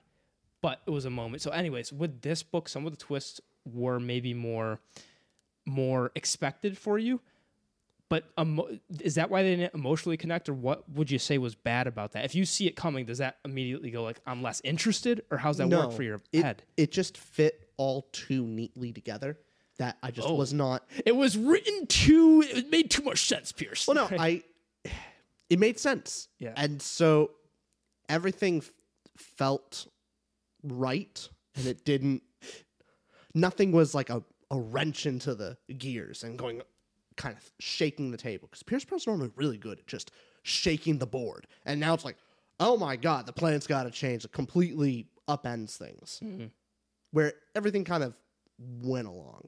okay so one of your expectations when reading a red rising book is there's going to be things i didn't see coming I there's didn't. going to be I didn't see it coming, Yeah. and even if I do see it coming, I don't see what the results of it are going to be. okay It the, the whole board is changed. Where the rim, the rim being um betray, so betraying uh, Lysander and betraying the rim. Does that change much for Darrow's side? Like Darrow's kind of just going like, neat. I guess this is good. Like it, it wasn't like that doesn't change much for Darrow's side. And then for Lysander, it changes quite a lot for his character. But in all honesty, things kind of continued on the same path they were going to, just a different way. Because ultimately, Lysander got what he wanted in the end. The exact same thing. It just a different way of getting there. And that frequently happens. So it, hey, Quicksilver's fleet is not there, but you know, we're gonna go get um we're gonna go get the Athenas. So I didn't feel the board being shook up. maybe the most negative thing we can say about this book that I, I'll agree with, unfortunately, is it seemed like when Pierce was writing this book, the hard, extremely hard task to get this done. It seems like when he was writing this book, he went, for example, I want Sevro and Darrow to be together. How do I get them together? Okay, I cut out the scenes of the the abomination sells them, and then I'll have them at the Minotaur, and then that, that's how they'll be together, and that's how I'll get them to uh, to the moons of Jupiter. Uh, Yeah. That's how I'll get them there, rather than the mindset of these are characters that are real, and I'm going to let them make decisions that they would competently make and see where it goes from there. And then the wrenches and the things that get thrown, the the storytelling of this happens, And that yeah. not Because- n- this happens, therefore this happens, but this obstacle, therefore this. Whereas if maybe in his head again. I want I want to talk to Pierce so bad on this pot, and then let's let's hammer into it. let's go, Pierce. What were you? Th- I want to show you like Yeah, yeah. compare a difference. Yeah. Golden Son, where Oh. it starts to where it ends. Yeah. and like starting off Golden and this high, and then Golden Son, you would never ever predict that. Like, oh my God, Darrow's secret's been found out, and he's now stuffed in a box. Like, what? Where'd this come from? Like, it's just I, I never see it coming. With the beginning of this book, Virginia goes, "Go out, get us troops and a fleet. We need fleet. Come back and help." At the end, Darrow has gotten a fleet and he's coming back to help. Like it, it it's exactly what it said in the beginning. Like there's not, yeah, the twists and turns around to get there, but ultimately, we ended in a place that's not, un, like it's kind of set up for the beginning. the big I- picture thing. I see I'm what you thinking like Dark Age. oh, losing Think at about the Battle of oh Mercury. Oh my god! the- it- where it ends, I was yeah. yeah. How do you The see build that up in the beginning with Lysander versus Darrow and the duh duh duh duh duh duh. Yeah. all the so from the beginning i have no idea where it's going to end and when it ends i'm like oh my god how did we get here and it makes sense but it was surprising and fulfilling this one yeah it he did what he said he was going to do It, it ended in a fairly predictable way. Like, yeah, there's a lot of twists and turns to get there, but most of the time, these Red Rising books end in such a wild place. And that point of view is definitely affecting us. That if Cassius's death didn't floor you, because a lot of the pull in the ending is that death. A lot of it is Lysander. So the one thing I'm so ready for Red God, what this does, what this ends with really well is Lysander. You want you want him done even more. You, he's he's leveled up to a point of he's unforgivable, and how do you, how do you defeat him? Well, think about this way. Mm-hmm. Does the plot, does the book change that much with Cassius's death or him staying alive? I don't think it changes at all. Oh, I'm not. I'm not Th- disagreeing. th- I think that's Here- the, the the reason why I'm not Yeah. emotionally there is Cassius's death doesn't play an immediate role in the story in this book. Like I'm sure, yes, it will have lasting effects, Mm-hmm. But normally when an important character dies, it gets jarring for every like the. It normally Fitchner died. You were going to help. Fitchner was going to help Darrow with the Sons of Ares and Morning. So that was the Yeah, plan. and now you go, oh my god, him, what yeah. do we do next? Yeah. What happens now? For that Cassius, he's not essential to the Yeah. the, the survival and the win for next book. You feel more. Yeah. Oh, I'm sorry for Darrow. Yeah.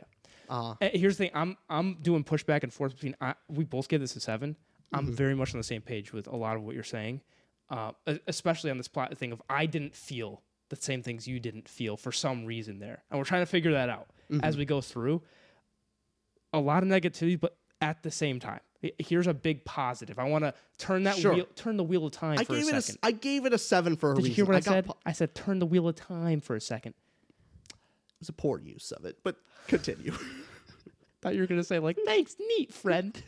Friendo using a book I like. Thanks, bud. So, the the I agree. Yes, I, mm-hmm. I agree with you.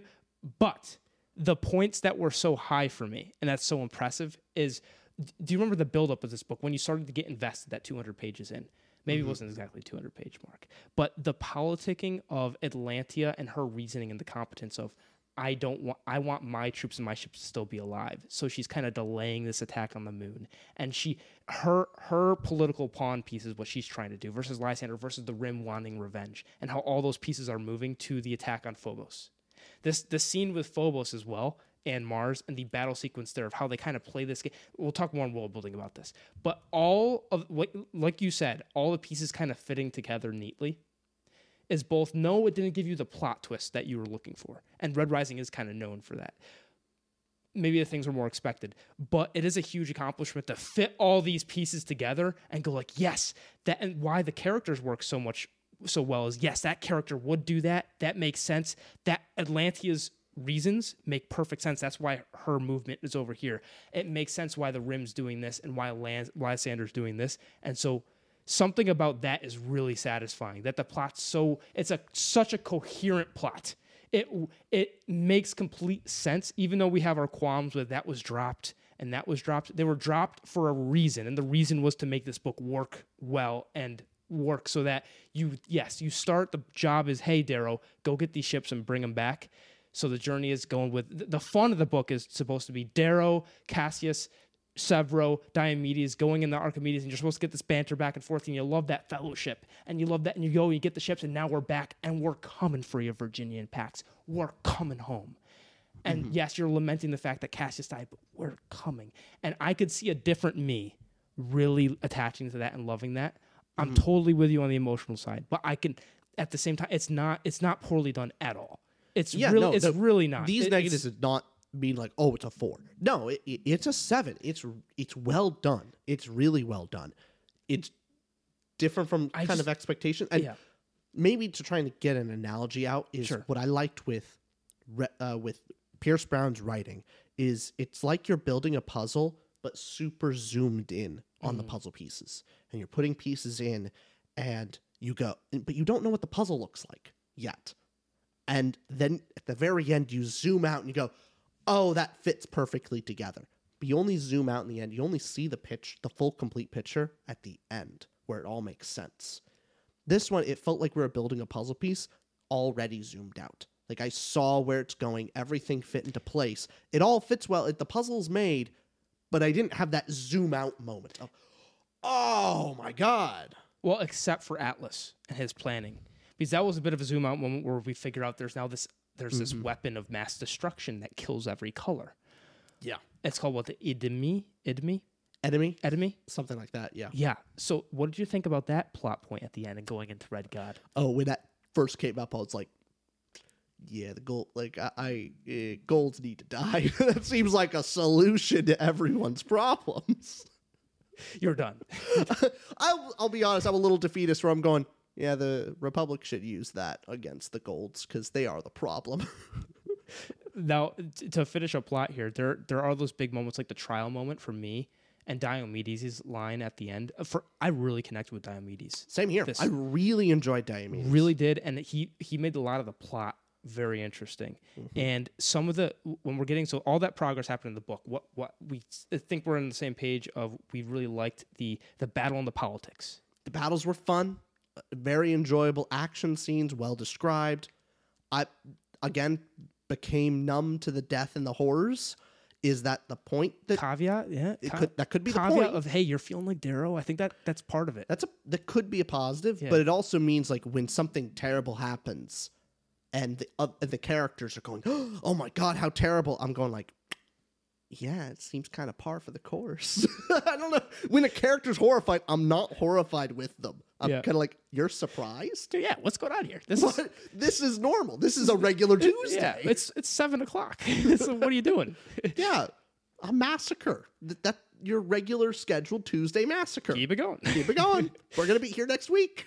That when it comes down to it the payoff of the book Mm-hmm. was it all worth it Darrow's, I think, on a character and where how the plot takes it with char- Darrow's character, very satisfying. I liked seeing him back on top when he was fighting Fa, and really cool moment of him being like having idle thoughts while fighting, which is interesting of him in that flow state of just Ooh, going yeah. like. "Ah, I wonder what this, he just he's paying attention to other stuff. Like he's not even have to focus on the battle much anymore, which was interesting. Which is a good parallel to Lysander's uh, mind's eye thing. They both are kind of in.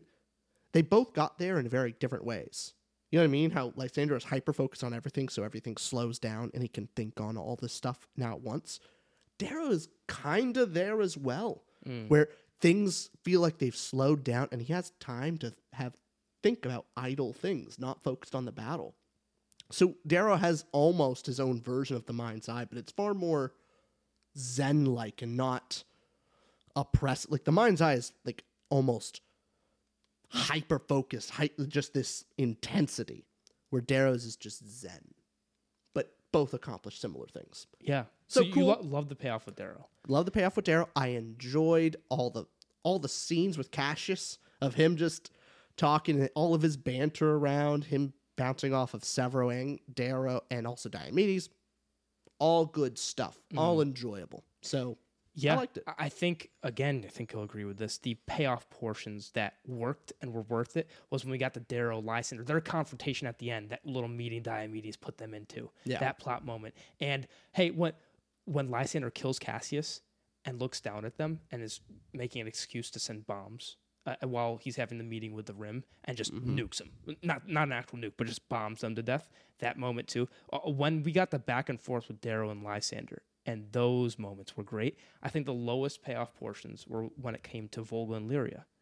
When it came to their plot points of Volga, why are you making these decisions? And something was even Fa. Was it just me, or was is the Minotaur a way better antagonist than Fa? When Fa turned off that voice box, we figured out he's working with At- Atlas, and I think wait, so he killed Ephraim of Grey, and he killed um, he killed Sefi previous. Like sure, she's an Obsidian. We know he's done bad things, but I wasn't really fearful of Fa as the final villain of this book. Did you feel the same? yeah, no, him becoming such a fraud Yeah. mainly made him just like when he became the coward at the end, it's like, yeah, he's a fraud. And eh.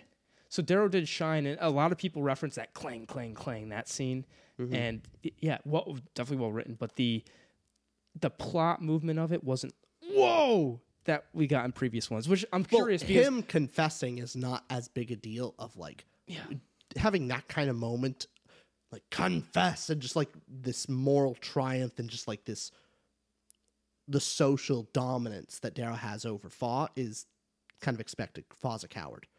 having that over someone like the Minotaur, ooh, would be much better because he has much more prideful and just a strong will. Where I don't see Fa having a very strong will. Just like in Game of Thrones, the Viper versus the Mountain. Hmm. You killed my sister. You, admit it, Mou- and this Mountain, he's just a beast of a man. He's just Mm-hmm. what the hell is he got? So, it's trying to do that moment, and Fa being such a coward. Yeah, you're right. Wasn't satisfied there. Again, uh, again, looping it back into are you? Does the plot end in a way that you're very excited for Red God? I'm definitely more excited to read it than I was at Golden Son. I'm actually more interest. I'm more happy to continue on than I was after Dark Age. Dark Age, like I liked it more, but it ended off in a spot that was hard to get me to start to read Lightbringer. Uh, You know what I mean? Like it just ended on such a dour note that I'm like, I don't know if I'm like excited to read Lightbringer. Glad I did. Enjoyed the book. Is it but good? now I'm like, I'm more excited to read Red God. Right. Do you, so I'm trying to remember how the book versus movie ends. So Lord of the Rings movie, and you know Boromir dies, and oh, this is Lord of the Rings. Everybody, everyone, come on. So Lord of the spoilers for Lord of the Rings, I guess. But when Boromir dies, and then we have that moment of reprieve at the end where, you know, we have Aragorn. Legolas, Gimli get together and go, let's go kill some orcs. Da da da, and whatever song's played. And then we have Frodo and Sam have their moment on the boat. So there is the low moment, but then that climb going into the next Little book. Yeah. that gets you to go to Two Towers. Now I'm trying to remember. I know in the books, Boromir dies. I think in the Two Towers, He does. in the be- very beginning of Two Towers. Um, but n- how does it exactly end? Does it? Oh, when the orcs are coming, or something of the sort. So maybe it's something where you don't have that everything's over moment, and then goes to the next one. Whereas, but Golden Son, similarly to Dark Age, ends with everything's over. But doesn't does that give you the same feeling Dark Age did? Were you not curious to go in the Morning Star? I'm trying to ex- Golden explain Golden your own Sun was reasonings. almost like I got to know what happens next. I don't like. Oh my god, he's completely trapped. It's like back against the wall completely, okay. and everything's against him. Dark Age, he survived. He's that like he's he got out. So it's not that immediate sense. It's just more dark and dour. You got the mm-hmm. dark without the hope, but in and Golden, also none of the immediate it, it, it wasn't immediate. Like i know darrow's down but he's not like completely trapped. He got out. It's not the same thing as golden son. Golden son was more immediate.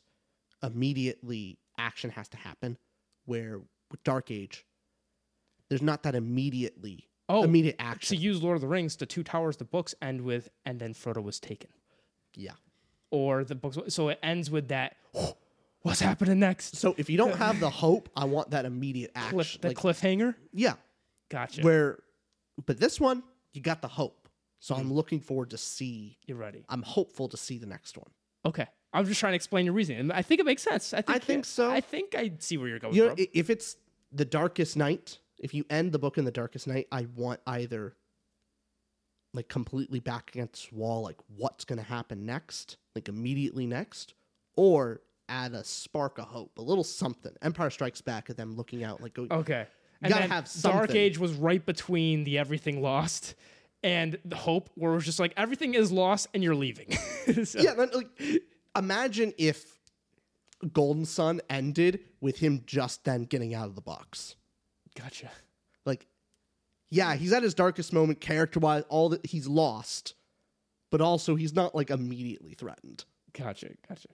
I understand your point of view. Okay. uh, we got that hashed so I'm, ex-. I'm more excited to read red god i'm looking forward to We're it a lot. excited. i'm excited All right. Let's get into dialogue pros then. What'd you give that out of 10? oh lord go through uh dialogue pros i gave a 7.25 Okay. out of 10 I gave an 8 out of 10. Very close to each other here. yeah And one thing to acclaim for his prose is the unique voices. I, you said something about unique voices earlier. Did you not think that? You said Sevro's. Sevro's was annoying Okay. The others were. I loved Cassius's unique voice. He was always fun when he's on the page. Diomedes was a surprise. I loved Diomedes' voice in this story. Great. Um, Minotaurs. Minotaur is always a fun time. Virginia, Victra, all, all of them have clear, distinct voices. Mm-hmm. And Darrow, I want to just say one, two paragraphs from Darrow. Mm. I read this from the book and I immediately went and exercised.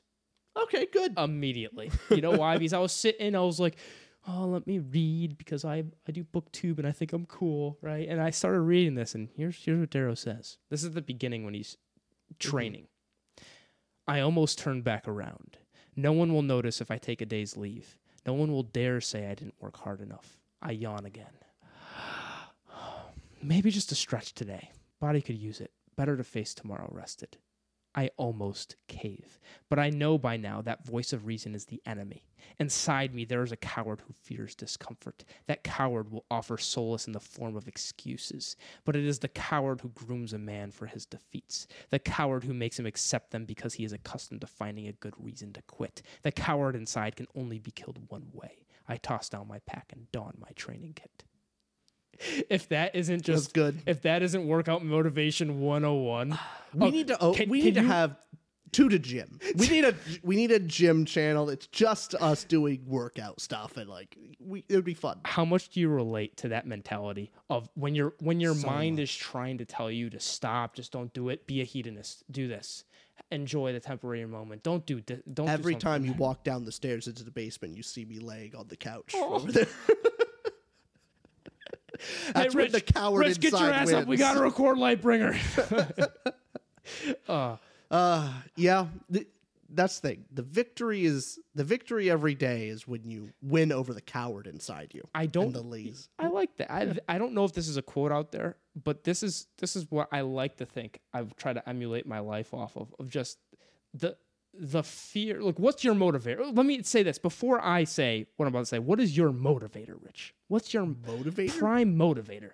Some people's motivator is money. Some people's motivator is pride. Some people's motivator is family. Like, what, what would you say is a motivator for you? Other than trying to be, you know, buddies with me, I know I'm a great influence on your life, and it's just, you know, Uh, avoid self disappointment. I like that. You don't want to be disappointed in yourself. Yeah.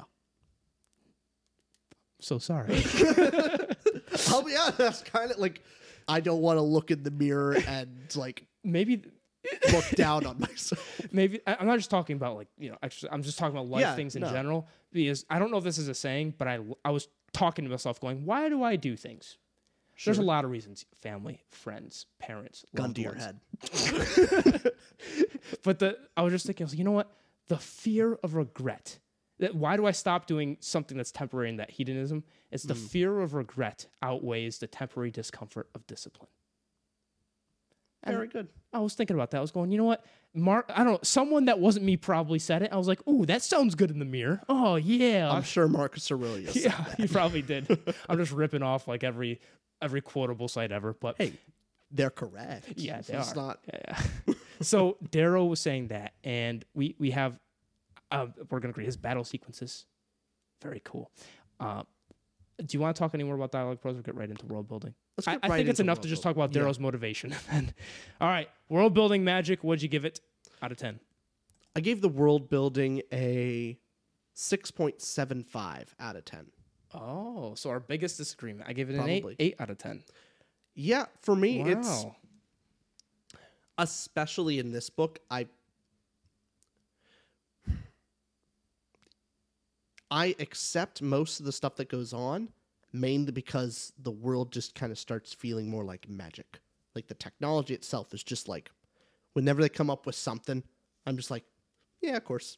It could do oh, this new thing that does yeah, sure. The why enemy. not? I'll be honest, they come up with like tran like they they find out a teleporter. Sure, a teleporter could be in Red Rising. Why not? It, anything could exist in Red Rising universe. There's no rules. There's no bounds to like the technology of it. I'm just okay. and for me, the world feels more like generic fantasy with unique elements thrown in rather than a completely new coherent sci-fi world with its own style Um. Okay. and that's even more so with this book like i'll get my biggest negative on world building jupiter felt the exact same as mars I, if you subbed out the name Jupiter for Mars, I would have believed it. it. Doesn't feel any different. There was no distinct, distinct look, feel, nothing. Caves, like it's just like I, yeah. I couldn't tell. you could be on Venus, Neptune. I don't know. There's more moons, I guess. Uh, it didn't feel. It didn't feel any different uh, when the battle on the moon Mm-hmm. uh, around Mars felt the same as if it was on. Mar- I couldn't tell that it was on Mars's moon, not Mars itself. I get your point of view. So I I disagree definitely with the moon one. Of like for example the Phobos. Let me see. I, because when I was writing down the world building, Phobos impressed me. Actually, what? So here here's what it says. Let me find it. Um, yeah, so Phobos, when it was described, goes, it's not a big moon. There's hundreds of star scrapers pierce the moon's crust. The rich live in the needles at the tips of the building. City population density grows as you go closer to the surface of the moon, and it thins out as you go to the belly of the moon, the hollows. So, you know, Quicksilver built these monuments for Darrow all over the place, but for the battle setup, you know, there's these needles of star scrapers, and the rich are on the top, population center density and bomb hollows in the middle. So when the bombs are dropping and you know like the three different stages of where the battle's going on and then apollonius chasing you and you know where the less population is where you're hiding the people N- no you don't get the exact we're not in phobos every day but i think pierce really sets up the scene really well to get you okay i know where these locations are in the general scope. I got one two three locations. Okay i got I, the they're in these different sectors sector one two three four five six it's again it's not it, I That's get you. the- I, that I'm it's not- going. oh, no, I didn't image the sectors like of any Gotcha. complete difference. I'm with you that it's quick. Um, it's it's definitely different, unique enough. I don't think it's that as generic as you're saying. I'll disagree with that, but I could could totally get behind you with um, like I, I'll agree and disagree. Like the Jupiter and Mars, I I get your point. Where Pierce, I think he loads the description at the beginning, like he'll explain the scene and the landscape really really well, and go, hey, here's Jupiter, here's the moon, here, here's Io, here's Ganymede, here's um, what was that uh the thing that they needed to survive the guilt the, The Kuiper Belt. like, no, not the Kuiper Belt. Um, that was described well as well. Um, I'm forgetting it. The the food source for Oh, the um, it started with a G, didn't it? Ganymede. Gan- no, not the not Ganymede. Uh, anyways, The anyways. garter. The gar- the garter. Yes, you got it, the garter. But there there's definitely a sense of. Uh, here's why I people question why did I rate Red Rising and Golden Sons world building way higher than the sequel trilogy even or at least some of them like this. I still think it's great. Something about Red Rising and what I give to book ones especially is the wonder they create in your head. Mm. And the curiosity where Red Rising set you in this new world, this gritty world, and you're questioning, okay, I, I won't get into all the world, world building Red Rising, but the start of there's these miners that are mining for helium three, and the golds have been lying to them, and the guild they they have this institute to train. The, what's this society like? The, why do they eat food that way? Where they they keep twenty percent of their meal? That's why do they do that? There's all these questions, and I go in my head like, what this what's this society like? And he goes in the the sequel trilogy to do. He does a great job describing a bunch of things in the grittiness of this world, but sometimes when that's revealed, it's like, okay, got it and maybe when you see your Jupiter location to, to go off you and to your Jupiter location, Mars location, it's not as different. It's not as crazy as you know describing Lothlorien versus the Shire, where they're very clear. Totally get that, and part of that is because I don't think Pierce is going for that world first. He's definitely not. He's going world's a great feature of it. I'm not as harsh as you are, but I, I, I can get that point of view. I can totally get your ratings that you didn't feel like it's super well. I, I just Vi- freak, I the- frequently got confused on where I was. Of Okay. like I, I don't the, the Phobos one. Mm. You're I probably just missed and just forgot about the description in the beginning because when I'm seeing like in my head sector one, honestly I'm just kind of thinking planet and like oh sector one's over somewhere and then there's sector two. I, I just kind of thought of it as like surface level. Gotcha. I didn't know. I forgot completely about the spires and that sector one is a spire. Maybe I had no idea. It was just Okay, that's fair. That's things fair. were happening and it was planet like. That's fair. Um, some of that too. Okay, then. And then Jupiter, same same way. Like he does the description of it's a gas plant, all this stuff, and I'm going. But then when it gets down to it, not much is like. I- I don't see how this one was really any different than Mercury. I didn't feel any different. There was no particular. They're supposed to be very different planets or like cultures. It just didn't feel any. Mercury, that was more Dark Age for sure. I don't think we got much Merc. We didn't get any Mercury in this book. I know. It- I'm okay. just comparing both of them. Like Mer- Mercury to me felt okay. Let's let's not go into all that. But with the what was it the the world movers the uh the world what are those oh, shoot that what Orion used to kill everybody. The- the- Oh, the uh, the storm gods. the storm gods, yeah, and that. Anyways, that that was my favorite feature of Dark Age. That was amazing. Where with the best parts about the world building this, because I think each author, when you're building a world, you you sometimes have to focus on certain things. So what Sanderson does, he focuses on the geography and the magic and the economy, how that all intertwines, and the, the mm-hmm. plant plant life and fauna, and that's where it sprouts from there. You have Wheel you of Time. want to show oh. that difference. oh, yep. Go ahead. Sanderson very distinctly it's it's a Sanderson fantasy world. Mm-hmm. It's not it is it's completely its own thing. It requires complete investment of it's all Sanderson's thing. With Red Rise, I feel like you are leaning on the understanding of sci-fi books in general and just high tech things. And so you're Pierce Brown's relying on previous knowledge of how sci-fi things work, Mm-hmm. and then he adds his own elements. Oh, you make it. a great point. Yeah, I'm, I'm with you on like some of the technology, the techno babble of, hey, here's this gadget. You don't, and even in Golden Son, these these books where it's just, hey, here's here's how you fight with this thing. This thing, these leechcraft, you latch on and you attack like you're a Roman going into the ship. Got it. That's how the battles are done. Mm-hmm. It's not anything crazy, but so Sanderson, that's what he focuses on. You have your Wheel of Time focuses on the history and how mm-hmm. Each cultures are interwoven, and the, the, I would say the history of the world and is the main focus. Yeah. Whereas uh, you could go to different series. What do they focus on? But then you could say Wheel Time like doesn't focus on the plant life and fauna enough for me. I want I want more of that because Sanderson I like when he does. You know, I like how his stuff talks more about how the geography is affected. Wheel Time doesn't. So you could have your preference. Where I think Red Rising does. The fault of it, if you're more of a the, okay, I want all these places to be super distinct. I think they're distinct enough for my liking, but totally get that. I, I visualize the um, the scattered planes way more than I visualize some of these scenes, for example.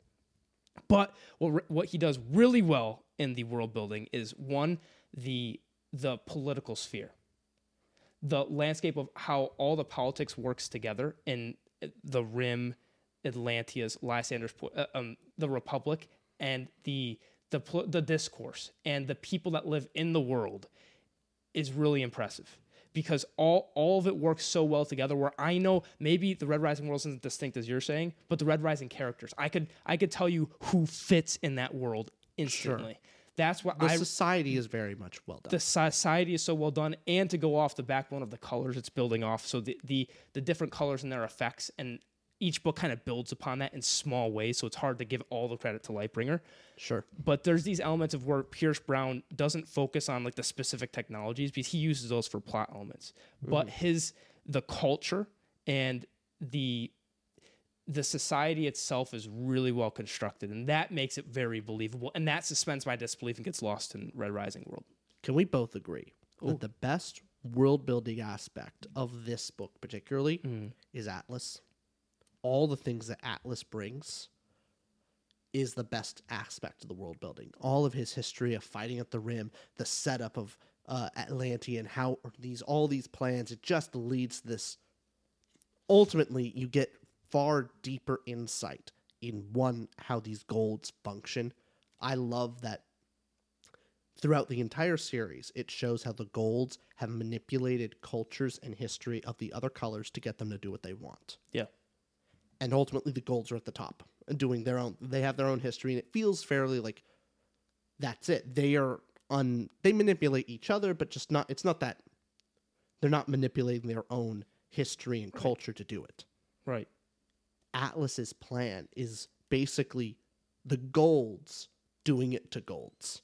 They're manipulating the history, the culture, and like giving a new. Re- they're doing that whole manipulation that he did with the um, obsidians, but now to the golds. And I love that. I love how now they're using their own tricks against themselves. Right.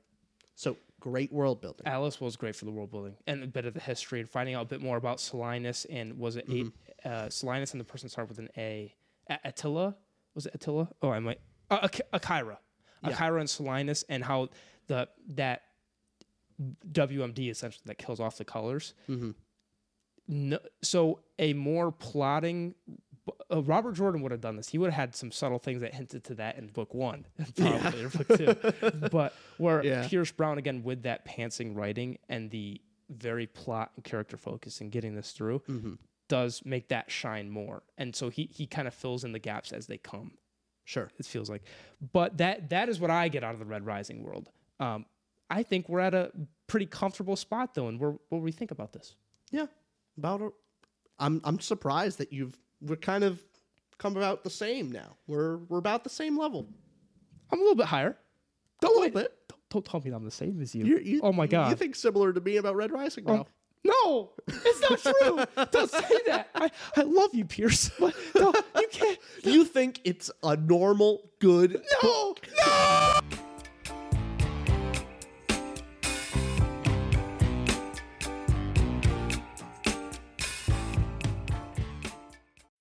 When you need mealtime inspiration, it's worth shopping Kroger, where you'll find over 30,000 mouthwatering choices that excite your inner foodie. And no matter what tasty choice you make, you'll enjoy our everyday low prices, plus extra ways to save, like digital coupons worth over $600 each week. You can also save up to $1 off per gallon at the pump with fuel points. More savings and more inspiring flavors make shopping Kroger worth it every time. Kroger, fresh for everyone. Fuel restrictions apply. Prescription products require completion of an online medication consultation with an independent healthcare provider through the LifeMD platform and are only available if prescribed. Subscription required. Individual results may vary. Additional restrictions apply at lifemd.com. Read all warnings before using GLP 1s. Side effects may include a risk of thyroid C cell tumors. Do not use GLP 1s if you or your family have a history of thyroid cancer. If you've struggled for years to lose weight and have given up hope, did you know you can now access GLP 1 prescription medications through LifeMD? LifeMD is now offering eligible patients online access to GLP 1s, the breakthrough prescription medication that can help you lose body fat and weight. Listen to what people are saying. You just take your shot. It doesn't feel like you're on a diet. What I wasn't expecting it to do was to shut off the food noise. This was life altering. And if I can do it, I feel like anybody can do it. And here's the best part your insurance may cover 100% of the cost of your medication. So go to trylifemd.com to have your eligibility checked right now. Get started today at trylifemd.com. That's T R Y L I F E M D.com.